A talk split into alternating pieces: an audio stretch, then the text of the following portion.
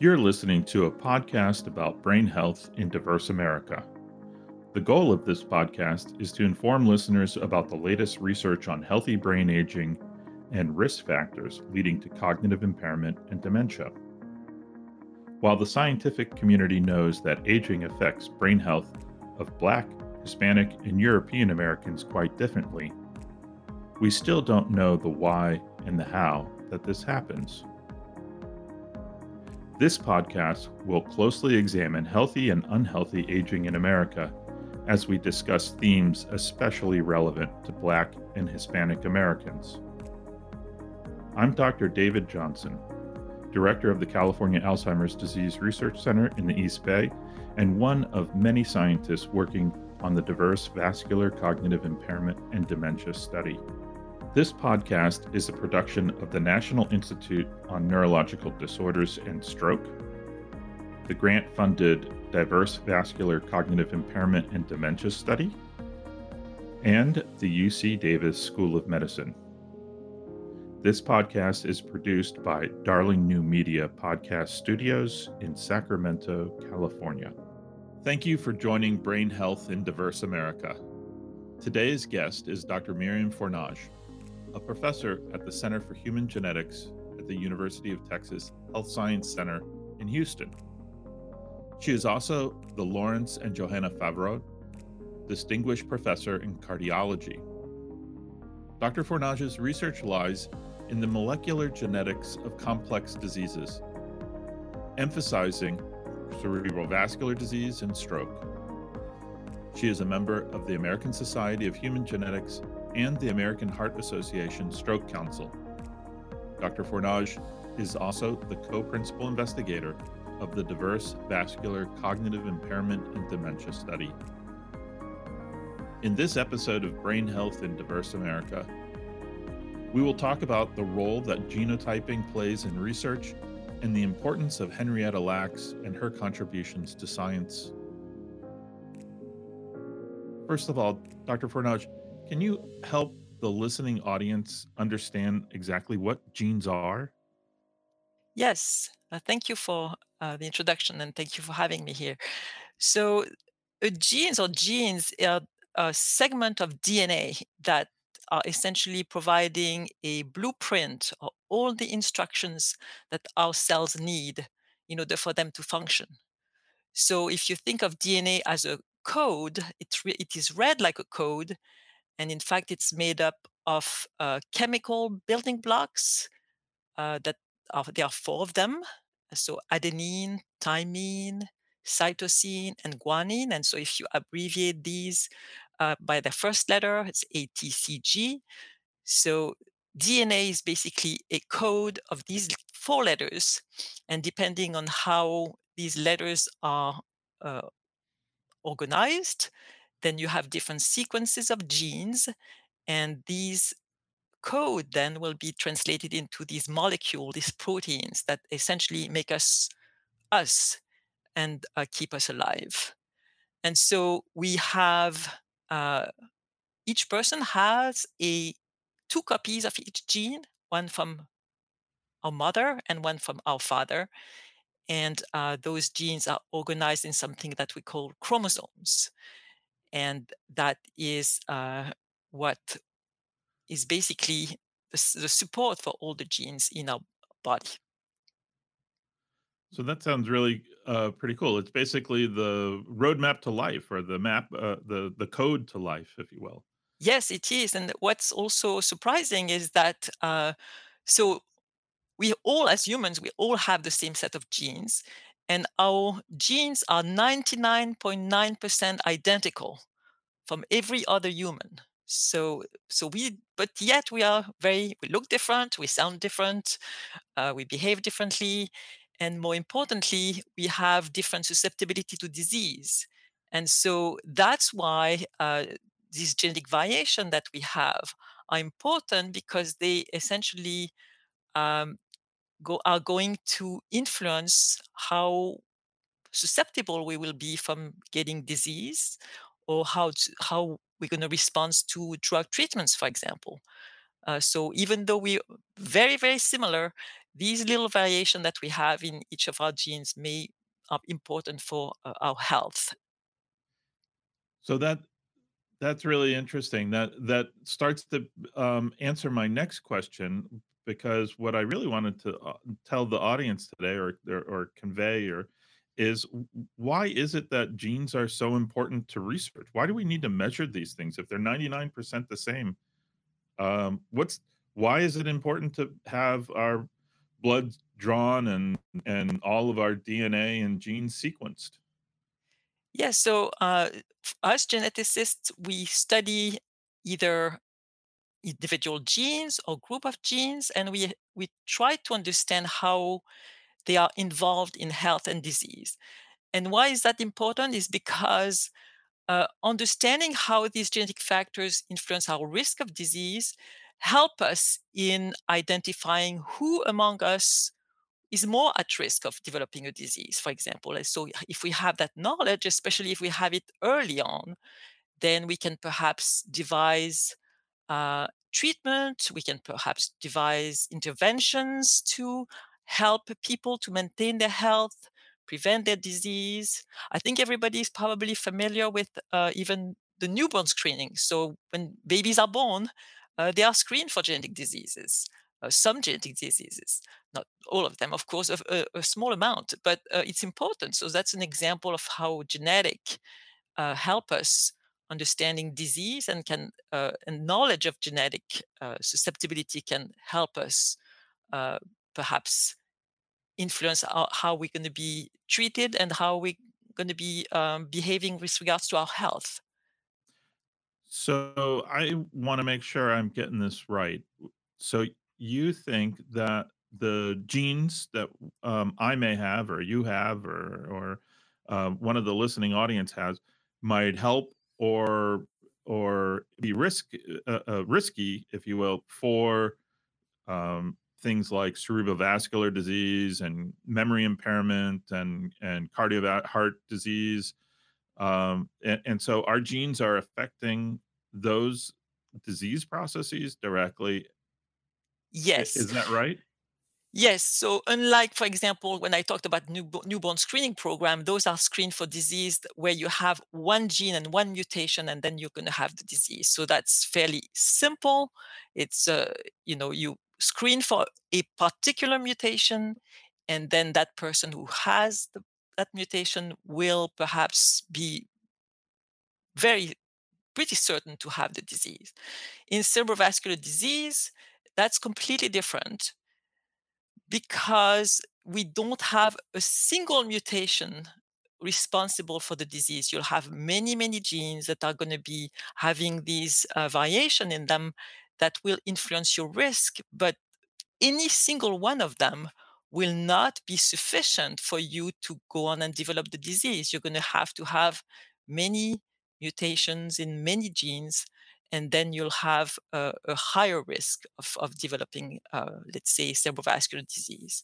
And so that's uh, slightly different from these uh, simple diseases uh, where we know when you have that mutation you're going to have the disease in in the type of late onset diseases so disease of you know that you get later in life uh, you have this accumulation of of uh, these small effect on your genes that will uh, then accumulate and then increase your risk of having these late life diseases So that all sounds really complicated. That if you have many genes that act in combination to make a thing like, you know, uh, cerebrovascular disease or memory impairment, if you have lots of those genes, then that seems like that's a pretty complex problem. Um, Can you tell us a little bit about how you go about uh what what are you going to do with these genes data? Like once you get once we know it, what do we do with it? Yes, so you've you've said the very important point here. Once we know it, and uh, we're not quite there yet, we're still trying to know them. Uh, so that's one thing. Uh, and then once we know enough of them, uh, what we can do is we can develop, uh, we can use this information to develop uh, these risk score. So essentially, you you mathematically combine the information at all these you know the number of mutation that's a person carry for example and mathematically you add them up and then you can that will tell you what kind of risk you're likely to have and just note that i use the word likely it's not it's not guaranteed but it's basically you're going to be we're going to be predicting uh, with some uncertainty, not with some, there will be some uncertainty, but we're going to try to predict whether or not you'll be likely to have the disease. And and on top of that, you know, even if you have, uh, let's say, a lot of uh, these mutations, these mutations don't act in a vacuum. You know, they they're going to be your risk is going to be dependent upon how your lifestyle is, what kind of lifestyle you have, um, whether you're healthy otherwise, you uh, exercise, you sleep well, you don't smoke. And so that is going to be dependent, that risk, that genetic risk is going to be heavily dependent upon other non genetic factors. And so that's very important to understand that. And that's why I use the word likely. We can predict the you know likelihood of you having a disease, and that's not certain because that uncertainty is uh, dependent upon other non-genetic risk factors that are very important in determining health, uh, especially uh, uh, such diseases such as uh, stroke, memory impairment, heart disease. Those those are very complex diseases. I see. Uh, So, um, tell tell me. Let, let me try to summarize or tell me uh, um, how, if this is right, that in the world where we have a lot of complexity in our genes, we're going to use other th- um, measurements of how well we sleep and the type of food that we eat and the exercise that we take, and maybe um, information about um, our family or our, our family histories. And we're going to add those things together to create a new way of predicting whether or not, in, in addition to these important genetic factors, um, whether or not we're going to eventually develop a, a, a cardiovascular or cerebrovascular disease or a memory impairment.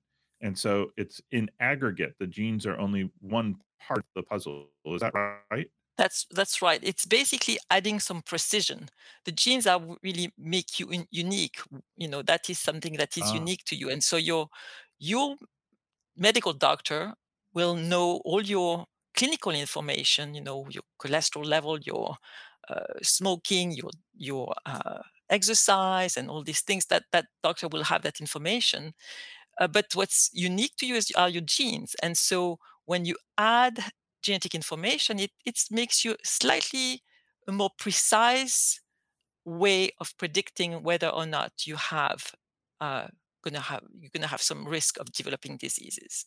And so that's essentially what we call precision medicine, is because it's not, you know, enough per se to use genetic information to predict disease. It's genetic genetic information in combination to you know your usual clinical factors and and behavioral factors your lifestyle factors everything that we know about you. And that makes what we call precision medicine because that's that is this information is very unique to you. And so we can tailor interventions that are perhaps unique to you as well if that wow, sense that's a really neat idea. Um, yes and and it seems very powerful if we can help add precision to make a prediction for a particular person, for a single individual history plus genes. We know something about what what's likely to happen. Um, I think that is um, super duper important for everyone to understand that that's the goal for what we have. But I wonder, can you comment about if I'm a participant in the diverse vascular cognitive impairment and dementia study, is is this something that I'm going to know and and at what point is it that you know too much about me? Like, um, is there anonymity or or or what what safeguards are there for my genetics data if I don't want um, people to know it? And and just talk a little bit about the importance of the the data process and the and and and what how what our safeguards are. Yes, so that's very important question.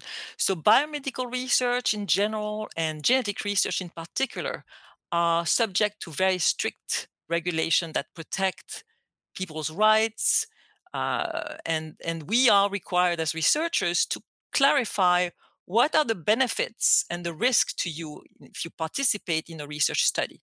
So that is that that's really something that is necessary and that we have to do and that is so there are a number of laws uh, that have been passed that that protect you.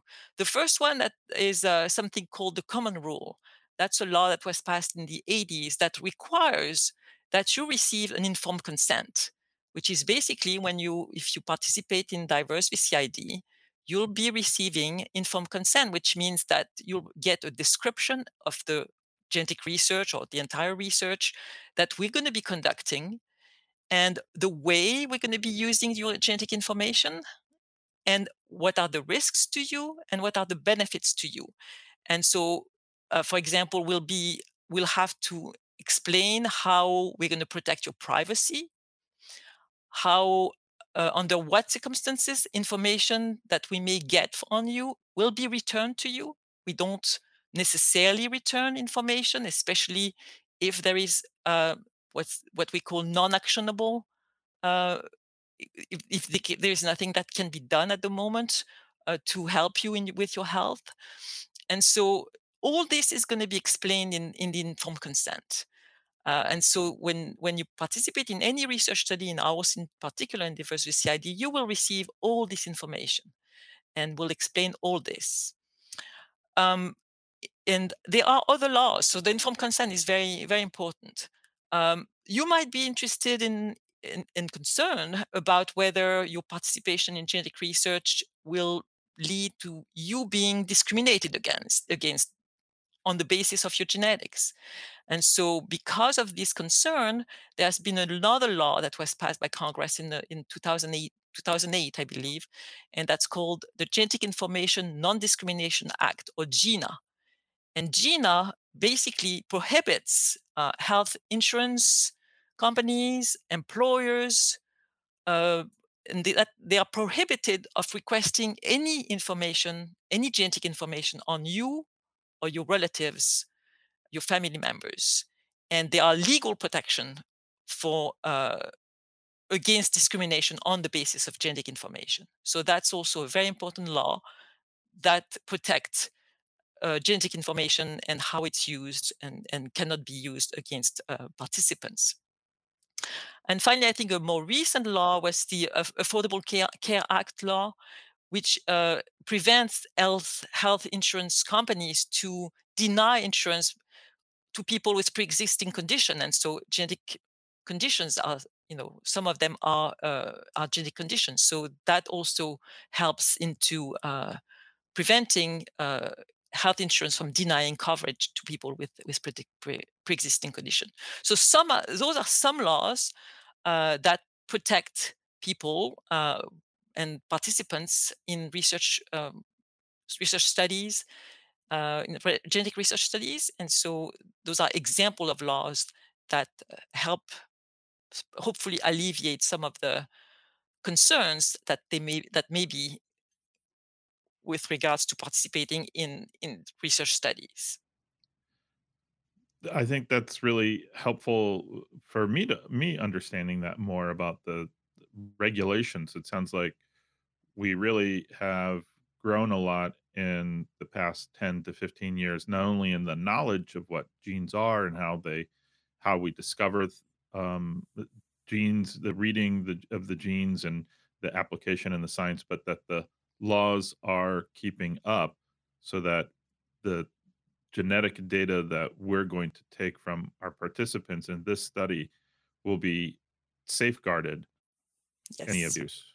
Absolutely. There are very strict laws and, and protocols that and we are very careful with this type of information. Um, on this subject about how some of these regulations came about, uh, I know that many of our partin- uh, participants um, uh, who are Black Americans bring up Henrietta Lacks's name a lot and the travails and the story and the inequality uh, um, and discrimination against Black families in the early days of the genetics research. And I was wondering if you could just, and it's probably an impossible ask, but uh, explain a little bit about who Henrietta Lacks was and how things have changed since the early 70s when that occurred. Yes, so Henrietta Lacks was a young woman, uh, African American woman who lived uh, near Baltimore and came to uh, Johns Hopkins Hospital uh, to be treated for uh, what was known afterwards uh, that she had was cervical cancer. And at the time, uh, the doctor who was uh, seeing her took a biopsy, so some cells for, her cervical cancer, and it was, and that she she didn't know about it. So she, they take they took a biopsy and uh, passed it on to the lab, and the lab uh, did some what is called tissue culture, and so they put these cells that that uh, were harvested through the biopsy in culture, and to the surprise of the researchers, Henrietta Lacks' cell did not die, which was uh, for other patients, for example, they had, they were trying to do that, but uh, these cells would live on and and die af- after a few days. But Henrietta Lacks' cells essentially kept reproducing themselves, and and it became they became the first cell line that we call him immortalized cell line or immortal cell line, where these cells keep on living uh, in the petri dish. Uh, and again, that was so that that cell culture was then used for a whole host of uh, advances in biomedical research. And that was done again without Henrietta Lacks' consent uh, and or, or the family's consent. So nobody knew about this. These cells were widely shared among researchers across the, the globe, and that these cells were, uh, as I said, the um, the basis of many, many discoveries and many, many uh, advances in biomedical research, vaccine, polio vaccine, for example, uh, even COVID vaccine these days. Uh, so all of these these advances were made possible by uh, these studies that were done in these cells that were immortal cells. And so, um, what is uh, really important here is that there was actually no consent from Henrietta Lacks of giving her cells for any kind of research or, or biomedical research. And all this was done without her knowing. And her family members um, became aware of uh, the situation in the 70s when they were approached by researcher because um, the researcher wanted to know more about these, these cells that they were working on. And so they approached a relative of Henrietta Lacks uh, in the 70s. And that's where um, her family members became aware of her cells. Uh, she had died in 1951. Uh, her cells still being used in the 70s and without uh, anybody knowing. And so that that is uh, again no no research consent. And so that's what brought up a number of reforms in in, in biomedical research, which is the informed consent I told you about. And so that is a prime example Mhm. of how this uh, type of uh, uh, event can uh, help into having more safeguards uh, for, for participants in research. Um, that's a fascinating story and also tragic that the Lackses weren't um, aware and and um, knowledge, you know, knowing what was going to happen and how much of an um, of a gift that the Henrietta Lacks gave to science and to all of us. Um, yet feeling, that I would guess that the family felt taken advantage of. Yes, Um, indeed. and and people made money out of these cell lines. And um, how do, uh, are are we going to make any money out of our cell lines? So we are not going to be creating cell lines uh, as part of Diverse VCID, and certainly um, we are not going to be making any money out of any of the data or uh, research uh, uh, the tissue that not tissue but the dna that uh, that blood that uh, our participants will will give us uh, there is absolutely no profit for us to be made and um, the sharing of these data and uh, resource is going to be very very uh, regulated so there won't be any Henrietta Lacks situation in diverse VCID. And, every individual who's participating m- makes the decision whether or not they want to make this donation or not. Is that correct? Absolutely, absolutely. Yeah. So the, every participant will have, as I as I mentioned, an informed consent, and they will provide their consent to give us blood or not, uh, give us data or not, to participate or not.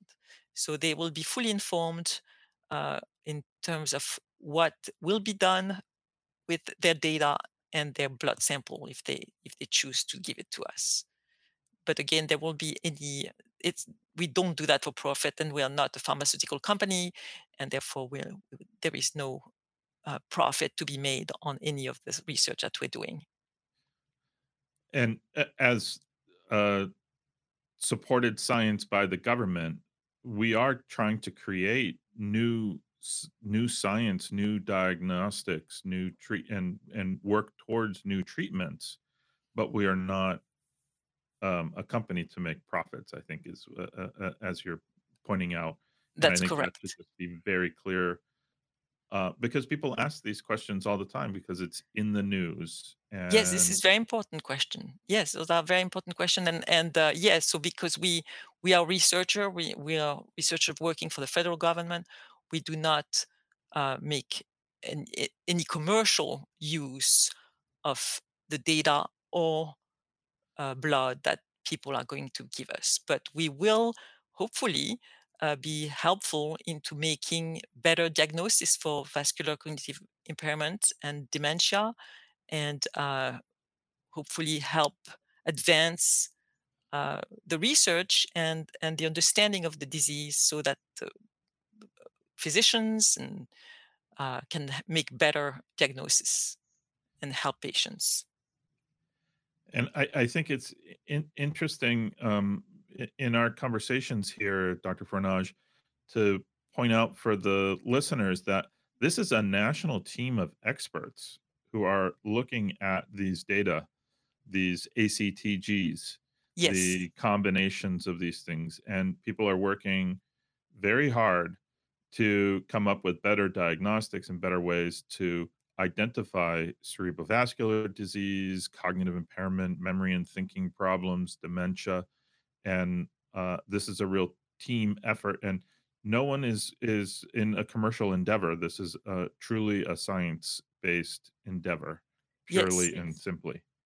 yes. We are all based at universities uh, at, around the country, and so none of us are part of a company or uh, again on, uh, no commercial entity whatsoever. But we are researchers who are deeply, deeply caring about understanding this disease and make progress into its diagnosis and hopefully better interventions for for people uh, so that they do not move on to get a full-blown dementia.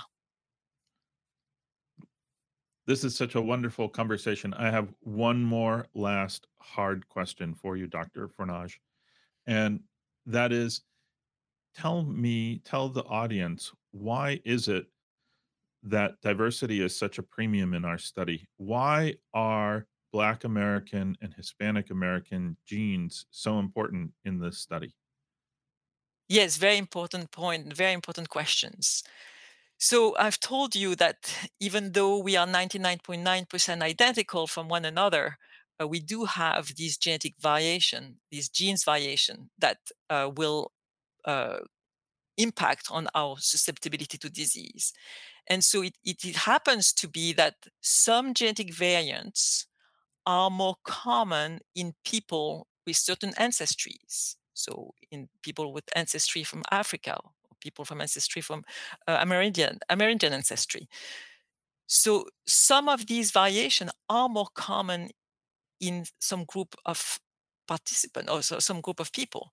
And so if you do research on, let's say, whites only, uh, you're going to be missing a whole slew of variant in genes that potentially are critical uh, for both our knowledge of disease or our ability to predict disease.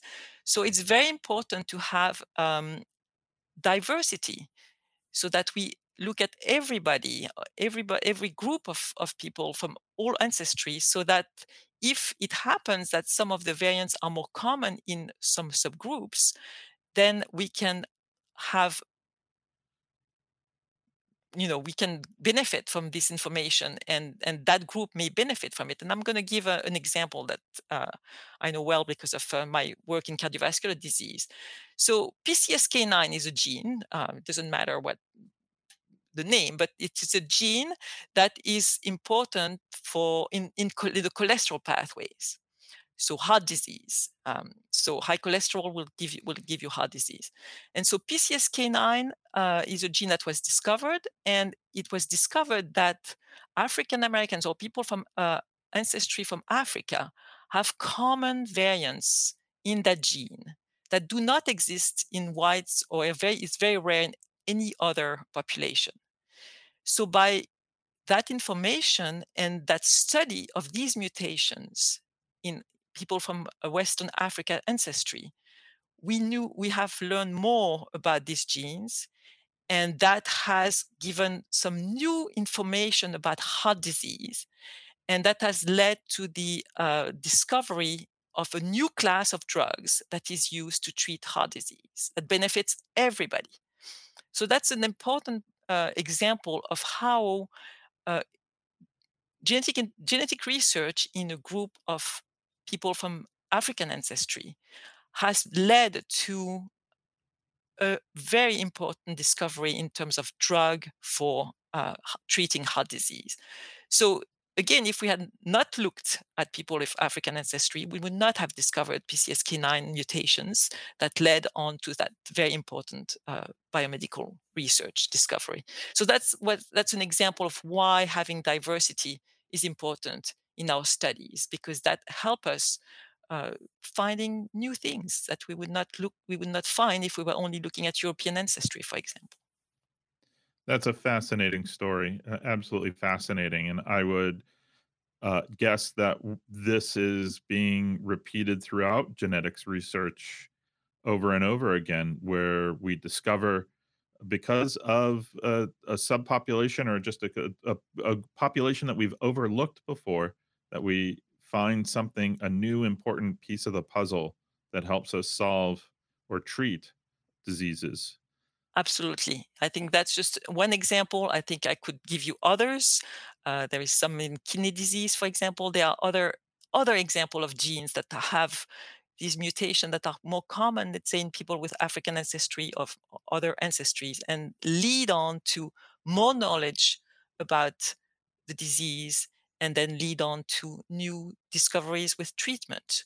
And so this probably will, you know, whether it will repeat in VCID, perhaps. And so that is very important for us to study people of African ancestry, people of Hispanic ancestry, so that we have the opportunity to get into such discoveries and such uh, important, crucial uh, piece of information, and that may be that may be happening in our study. I I think that's an important uh, uh, point to make, and and that there are early indicators that there are important uh, uh, differences in genetics that contribute to memory impairment, especially around those cholesterol genes and the ApoE4. And we have some ideas right now that this is occurring, but we need to find out and characterize it. And this will be one of many studies that moves us in that direction. Exactly. So ApoE4 is an is an example that is a, a gene that give risk for uh, dementia, which we know about, and yet we know that this form of the gene that is contributing to dementia in whites is behaves very differently in other in other ancestries. We don't really know exactly why and how, and so we're still working on this, but certainly that you know an example as to why if we study only one ancestry, let's say European ancestry, we have one view of the disease uh, that may be not quite right for the, another group of people. And so we really need to have this diversity to understand fully how genes work and how they're connected to disease in all uh, groups of humans. I think that's a wonderful way to end the podcast today with that call to action for all of American, all of America, all of the wonderful, diverse Americans out there to participate in clinical research and come out and ask questions about diverse VCID, and if not this study and others, and um, that it's exciting to hear about your genet- broad genetic knowledge and why this is so important to our the underrepresented groups in science across the board, and also the safeguards that we have in place to not repeat history. So I really thank you um, very much for coming in today and talking with us, Dr. Fornage. It was really enlightening. My pleasure. Thank you for inviting me. Thank you for listening to Brain Health in Diverse America. Follow us on Apple Podcasts, Spotify, or wherever you listen to podcasts. You can also listen to our show by asking your smart speaker to play the Brain Health in Diverse America podcast. And please rate us on your favorite podcast app. Brain Health in Diverse America is brought to you by the NIH grant funded Diverse Vascular Cognitive Impairment and Dementia Study and the UC Davis School of Medicine. To learn more about participating in our nationwide Diverse Vascular Cognitive Impairment and Dementia Study, click on the link in the episode description.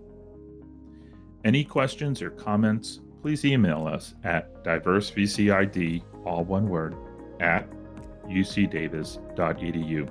And thanks for listening.